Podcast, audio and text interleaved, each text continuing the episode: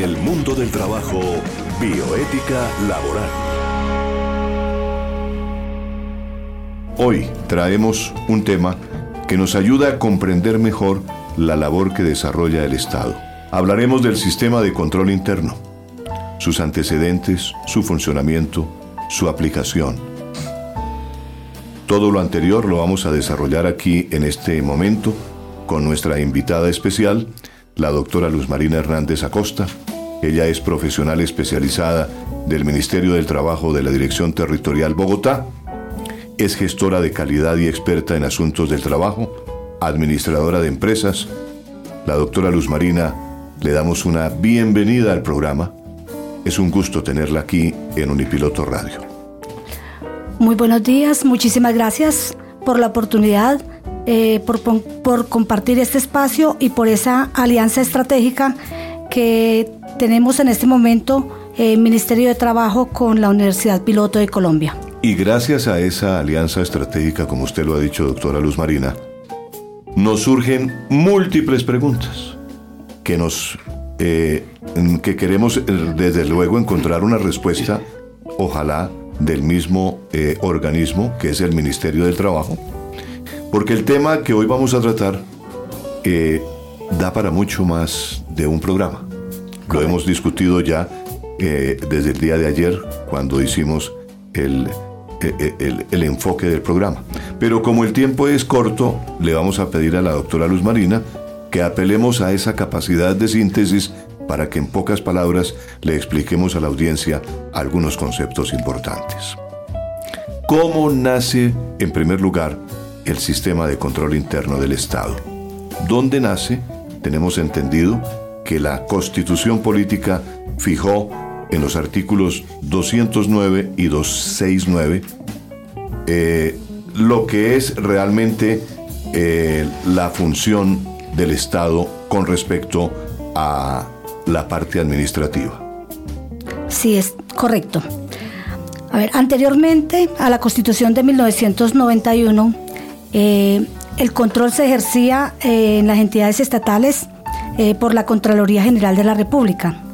Se ejercía un control previo a las actuaciones administrativas a través de la refrendación del 100% de las mismas, lo que se constituía de cierta manera en una coadministración del ente fiscal. cuando llega las, a partir de la Constitución de 1991 cambia radicalmente y se le da, se dota a la administración pública de unas herramientas muy importantes para ejercer ese control, ese control interno a partir de los artículos 209 y 269. El artículo 209 eh, se refiere a la función administrativa que se debe ejercer eh, al servicio de los intereses generales, bajo unos principios establecidos que son la igualdad, la moralidad, la eficacia, la economía, la celeridad, imparcialidad y la publicidad. Mediante la descentralización, la desconcentración y la delegación de funciones. El artículo 269 eh, obligan a las entidades públicas a diseñar y aplicar procedimientos y métodos de control interno. Entonces fue fundamental estos dos artículos para que de ahí en adelante se desarrollara ya se reglamentara el sistema de control interno como tal. Doctora Luz Marina, mire que leyendo usted el, artículo 209, me llamó la atención una frase al final que dice, la administración pública en todos sus órdenes. Es decir, es, es, es el, la cobertura es total. En todos sus órdenes tendrá un control, un control interno que se ejercerá en los términos que señale la ley. Es decir, que todo el Estado está sometido a ese control interno, ¿no es cierto? Sí, es así, en todos los niveles y en todos, los, órdenes. Y otra cosa que me llama la atención ya del artículo 269 de la Constitución es que eh, habla de, del, control interno, eh, pero de conformidad con lo que disponga la ley y que podrá ser, establecer excepciones ¿no es cierto? ¿Cuáles serían esas excepciones? A ver, digamos que la ley es obligatoria para todas las entidades del sector público. Claro. Eh, las excepciones es para ejercer el, el, el control interno, es que uno eh, se lo puede contratar a través de empresas privadas. Privadas, correcto, Claro, que pueden claro. ejercer. Pero, Pero, las, pero, la- pero las empresas privadas te, se deben someter también a las políticas del Estado, claro, Claro. que hacerlo de la misma manera. de la misma manera. Muy bien. Eso es una, una, pe- una pequeña, un pequeño paréntesis que quería hacer de lo- su explicación. Bien, estábamos entonces dentro de, esa, dentro de ese orden de ideas hablando de la Constitución y ya hay unos decretos que reglamentaron eh, el desarrollo del control interno del Estado. Bueno, de ahí en adelante viene un desarrollo normativo muy interesante. Ajá. Entonces, eh, en 1993, Lo que se llama jurídicamente el marco normativo. correcto. En 1993 hay tres leyes muy, muy importantes que son la Ley 87 de 1993, la Ley 42 y la Ley 80. Correcto. La Ley 87 es la que establece las normas para el control interno. La Ley 42 es la que determina que la Contraloría de la General de la República es la que hace la vigilancia fiscal a las entidades del Estado. Primero fue la ley 87, ¿no es cierto? Digamos que fueron alternas en ese mismo año. En ese mismo año. Correcto. Correcto. La ley 87, la ley 489. Muy bien. No, la Ley 87, la Ley 42 La ley 42 y la Ley 80, que es la de contratación administrativa. y la ley 80 de contratación administrativa, sí. Bueno, Después de, ese, de, ese, de ese marco jurídico, entonces, eh, ya hablando aquí con nuestro director, el doctor Gabriel Gómez, de, desde el punto de vista del Ministerio del Trabajo, eh, usted está allí aplicando el sistema de control interno o cuál es realmente la función suya dentro del ministerio. Bueno, digamos que eh, en el Ministerio del Trabajo, con esa, eh, hay una oficina de control interno Ajá. encargada de eh, hacer seguimientos y de evaluar eh, la eficacia y la eficiencia del control interno, de la Ah. implementación del control interno. Correcto. Eh, nosotros mm, apoyamos esa, esa tarea, esa labor que hace la Oficina de Control Interno. Sí. Y nosotros somos como, digamos, como el control interno pequeñito de la territorial. De acuerdo. Que estamos haciendo un eh, continuo seguimiento para que eh, la normatividad, los procedimientos, los planes, las directrices, los lineamientos se cumplan. Claro, en todo el país. En, nosotros lo hacemos dentro de la territorial, porque cada territorial del Ministerio del Trabajo tiene su gestor de control interno. Claro. Bueno, ahí tienen, señoras y señores, una explicación más eh, concreta de lo que eh, es el sistema de control interno del Estado eh, en cuanto a su nacimiento, su origen, sus antecedentes, hecho por la doctora Luz Marina, que realmente nos ha explicado en pocas palabras, porque esto daría como para horas enteras para hablar del control interno y tal como lo ha hecho ella, pues eh, nos parece que es adecuado. Ahora, desde el punto de vista de la bioética laboral, el doctor Gabriel Gómez nos puede decir el control interno, cómo lo ubicamos. En, este proceso de, digámoslo así, de búsqueda de la calidad del servicio al ciudadano por parte del Estado, han ido evolucionando las normas que lo reglamentan. La nueva normatividad que propone, que existan, digámoslo así, como círculos de aprendizaje dentro de la misma entidad, que todos los servidores públicos, en este caso el Estado, el Ministerio de Trabajo, tengan directa relación con el control de los procesos. Antiguamente este control era solamente, digámoslo, hacia los jefes. Con esta nueva mirada que se, digámoslo así, relaciona con ese paradigma de la vida y de la ética, que es la bioética, ya todos nos vemos como parte de un gran organismo, digámoslo así como una cédula o un módulo, donde cada uno procesa algo y se lo entrega a otro y colabora. Y también está vigilando. ¿Qué está vigilando? Que en los procesos haya una pertinencia, que haya una economía, que haya un cuidado de los recursos públicos, que haya también la posibilidad de comunicación y ya no se ve dentro de un sistema como islas, como que cada uno hace solamente lo que tiene y no mira lo que está haciendo el otro. Claro. Eso es un paradigma bioética, porque la bioética son relaciones, son conectores, son redes, son, digámoslo así, relaciones amplias, donde todo tiene que ver con todo. Si tenemos, digámoslo así, una buena calidad en cada proceso que nos corresponde, vamos a garantizar que todo lo que va orientado al servicio público sea eficiente. En el mundo del trabajo, políticas públicas de Estado.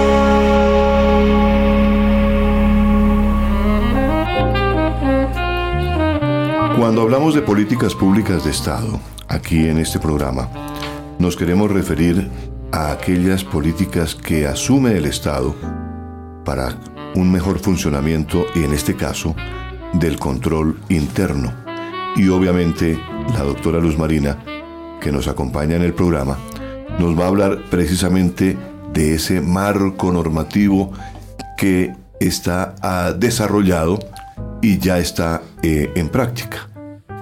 ¿Qué decretos tiene en este momento eh, el control interno funcionando a nivel del Ministerio del Trabajo y a nivel en general de la rama ejecutiva del Estado colombiano?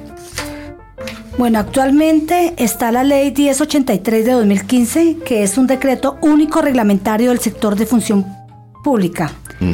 Compila las normas del sector público con el fin de contar con un instrumento jurídico único, entre estas las relacionadas con el sistema de control interno, aplicable a todos los organismos y entidades del Estado en sus diferentes órdenes y niveles, y a los particulares que administren recursos del Estado. Bueno, eh, quiero comentarle que, mm, digamos que a partir de la ley 87 de 1993, eh, viene escalonadamente durante los siguientes años una serie de normatividad que permite darle mayor fuerza a ese sistema de control interno. Eh, en 1995, como estrategia de la política estatal de lucha contra la corrupción, se articula el control social ejercido a través de las, de las quejas y reclamos de los usuarios de la administración con el control interno. Y le asignan la, la función de vigilancia a las oficinas de control interno. En 1998 eh, se crea el Estatuto Básico de la Administración Pública y establece normas relacionadas con control interno. Se crea el Sistema Nacional de Control Interno como una instancia de articulación, de participación, de regulación del sistema de control interno. Eh, posteriormente, en el 2003, se expide la ley 872 que tiene que ver con el sistema de gestión de calidad de la rama ejecutiva del poder público. En el 2004 empieza, eh, se establece ya las normas técnicas de calidad de gestión del sector público. En el 2005 aparece una herramienta, un instrumento muy importante para poder medir la, eh, el avance del sistema de control interno en las diferentes entidades. Entonces se adopta el modelo estándar de control interno, que eh, ha tenido pues unos pequeños cambios, pero que ya fue compilado en el decreto que inicialmente les comenté, el 1083 de 2015. Ya. Eh, veo a simple vista, doctora Luz Marina, que la, la situación del control interno ha venido como año tras año eh, en, un, en, un, plan de, mejora, ¿no es cierto?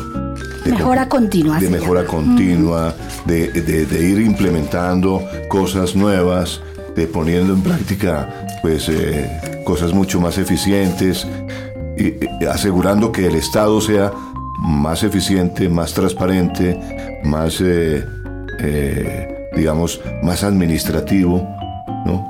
En su, en su, en su, en su gestión. Sí, correcto.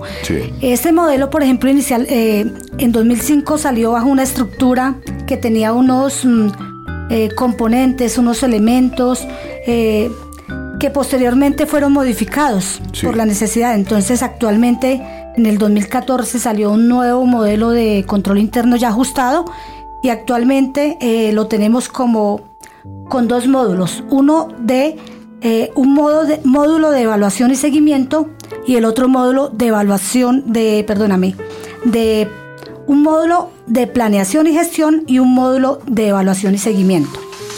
Y hay un eje transversal que es el de información y comunicaciones. Entonces, bajo esos dos módulos se desarrolla todo el sistema de control interno que, contiene unos, mm, digamos, unos elementos importantes. Por ejemplo, el módulo de planeación y gestión, el recurso humano, que es la parte fundamental del control interno. El, direccionamiento estratégico, que tiene que ver con eh, todo lo que da alineamientos y directrices a una institución para que pueda cumplir su objeto, su misión social. Entonces vienen los planes, los programas, las políticas, eh, la estructura organización, organizacional como tal. Y viene eh, una parte, un componente muy importante que es la administración del riesgo. Oiga, qué, interesante conocer todos esos aspectos. Me surge una inquietud así, un otro paréntesis que podemos hacer. Eh, el derecho como tal, tiene sus orígenes en otros derechos, el derecho colombiano. Podríamos decir que esto fue importado de otro país, del derecho francés o del derecho alemán, de dónde se pudieron traer todos los, estas, estas leyes, de, dónde podría ser el origen de, del control interno del Estado eh, de acuerdo a su criterio digamos que las raíces del control eh, inician con la expedición incluso de cuando Cristóbal Colón eh, hizo su viaje a América, se nombró un funcionario para que eh, vigilara las mm, las que las los recursos que le habían asignado a, a, la expedición. Los reyes de España. Sí, los reyes de España. Bueno, pero en esa época, en esa época, bueno, digamos que ahí los reyes de España le entregaron los recursos y le dieron, bueno, Cristóbal, váyase a ver qué pasa, ¿no? Pero él, eh, eh, él realmente eh, no lo regían muchas, muchas leyes, me imagino, en, ese, en ese entorno, ¿no? Seguramente Seguramente eh, más adelante, eh, yo lo que, lo que pienso es que, por ejemplo, eh, Gabriel, el derecho administrativo trae muchas raíces del derecho francés, ¿no es cierto? El origen del Estado, toda la parte organizacional del Estado es muy del derecho francés. Y mira que entre más avanzado sea un país, el riesgo se ramifica y está en más empoderamiento por el ciudadano. Claro. Por ejemplo, en Suiza tienen una, una frase, un lema.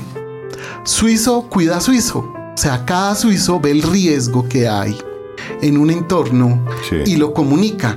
Y mira que este nuevo sistema de control interno que ya no es tanto lista de chequeo, de ir un inquisidor a ver qué, qué encuentra mal, sino más bien lo que hace es ayudar a que los procesos fluyan y que cada uno de esos componentes, incluido el ciudadano, sea protagonista. Digámoslo así que eh, de pronto el liderazgo para esta nueva mirada, que es la misma mirada bioética, se va agotando. Entonces, jerarquías, no, ya hemos hablado, una vez Estefanía nos hizo un, un, análisis sobre cómo sería un mundo sin jefes, porque lo que habría no es jerarquía, sino heterarquías. ¿Qué es heterarquía? No hay nadie más ni menos importante. Nadie se queda con la información, nadie acumula, todo pasa y es transparente. Mm, Esta es como la, la, la, la, tendencia del control interno que viene de estos países desarrollados. Aquí hemos, hemos analizado mucho, por ejemplo, el derecho laboral en Australia, en Dinamarca, hemos analizado el derecho comparado Claro. y nos damos cuenta que hay una cultura, digámoslo así, como de autocontrol. Autocontrol como filosofía de vida. Nosotros somos los arquitectos de nuestro destino. Y me surge otra pregunta. Aprovecho la doctora Luz Marina nuevamente para preguntarle. Si tenemos eh, todo un control interno, ¿por qué hay tanta demanda contra el Estado? Sí. Eh, es una pregunta que no, digamos, no debería, si hay tanto sistema de control y está desarrollado de tal manera que, que es para eh, ayudar a la eficiencia de- del Estado, pero los sistemas son manipulables Sí, eso es cierto. y realmente la responsabilidad del control interno recae directamente entre- en el ser humano. Y el ser humano, eh, pues desafortunadamente, si no tiene los principios, la ética, si no trabaja con ética, con valores, pues muy difícilmente eh, se logra, cualquier sistema va a tener sus, sus inconvenientes. Ajá. Entonces, eh, hay, una, hay un problema, digamos, en Colombia y es el facilismo. Sí. Y de pronto los beneficios que son mayores el, el hecho de actuar bajo la corrupción.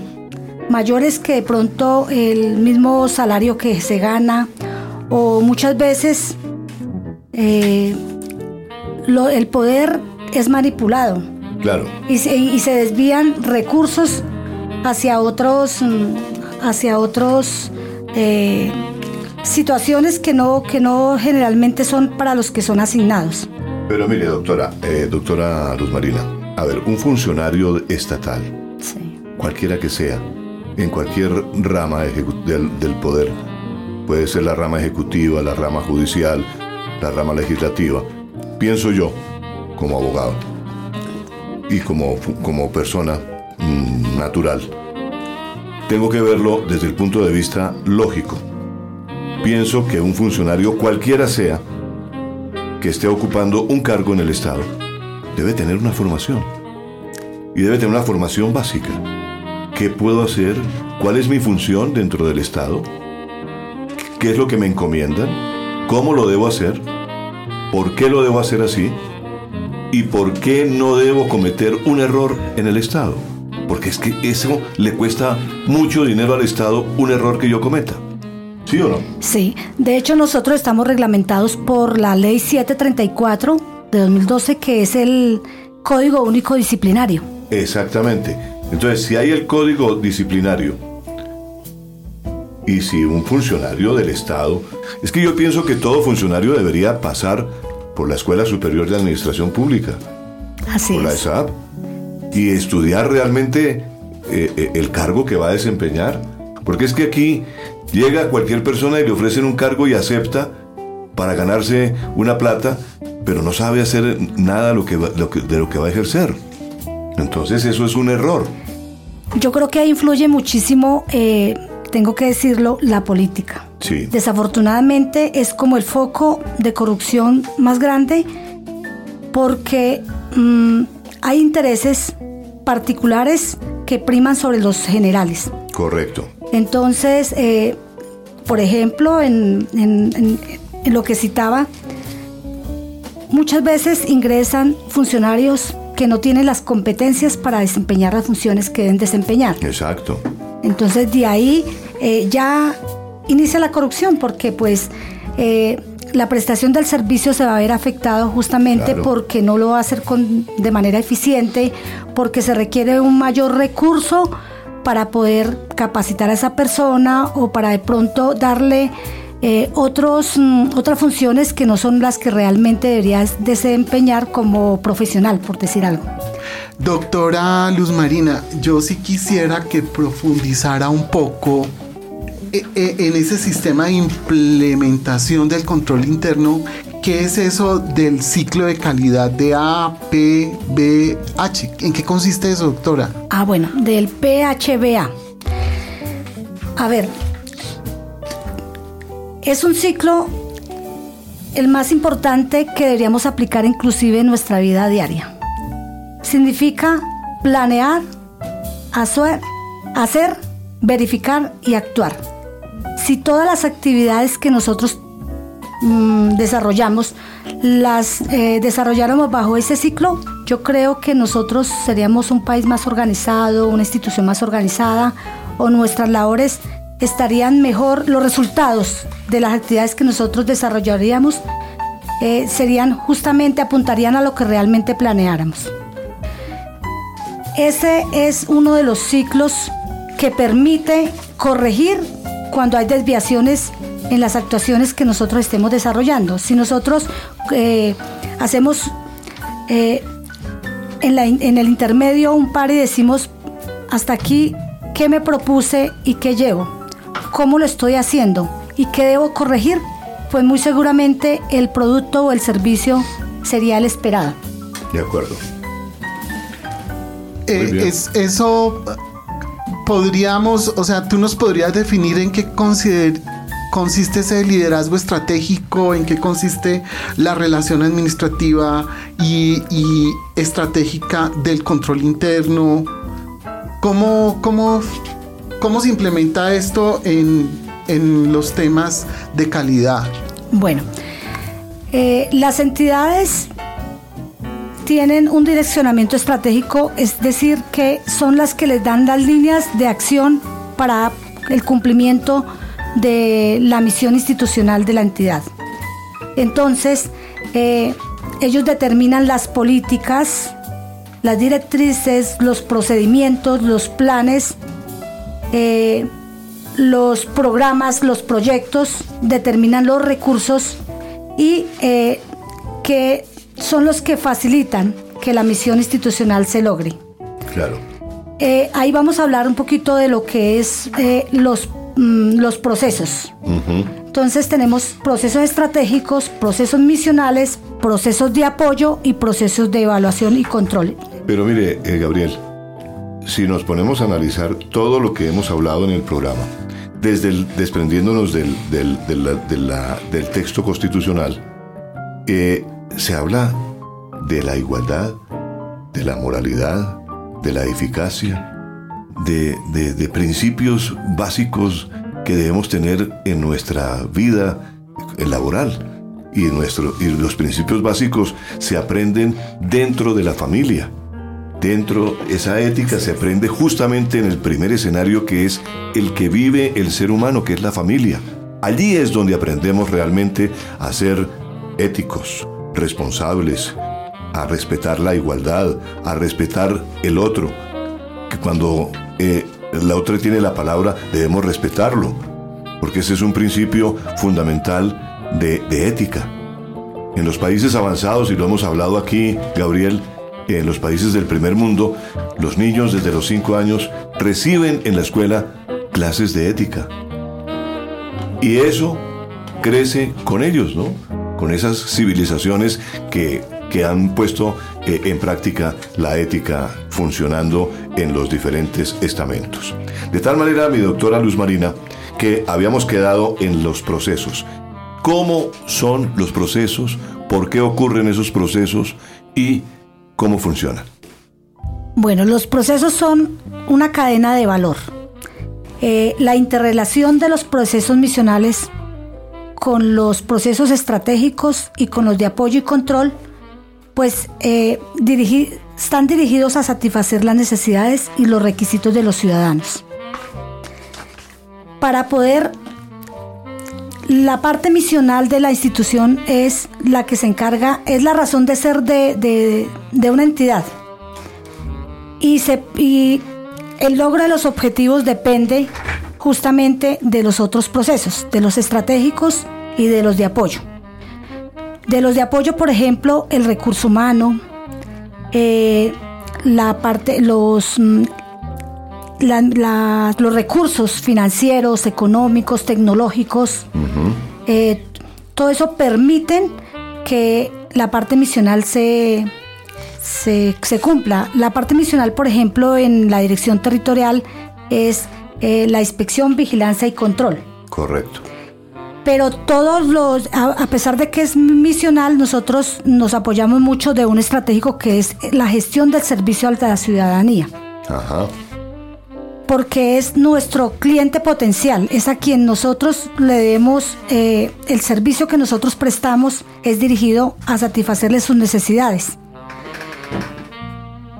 Lógicamente, si nosotros no todo, eh, la vigilancia y el control no estamos reglamentados, no tenemos unos procedimientos eh, establecidos, no tenemos unas normas, no tenemos un manual de funciones que nos permita determinar quiénes son las personas competentes para desarrollar esa inspección, vigilancia y control, pues muy, muy seguramente eh, no lograríamos la organización que obliga a que eh, se desarrolle la misión institucional como debe ser.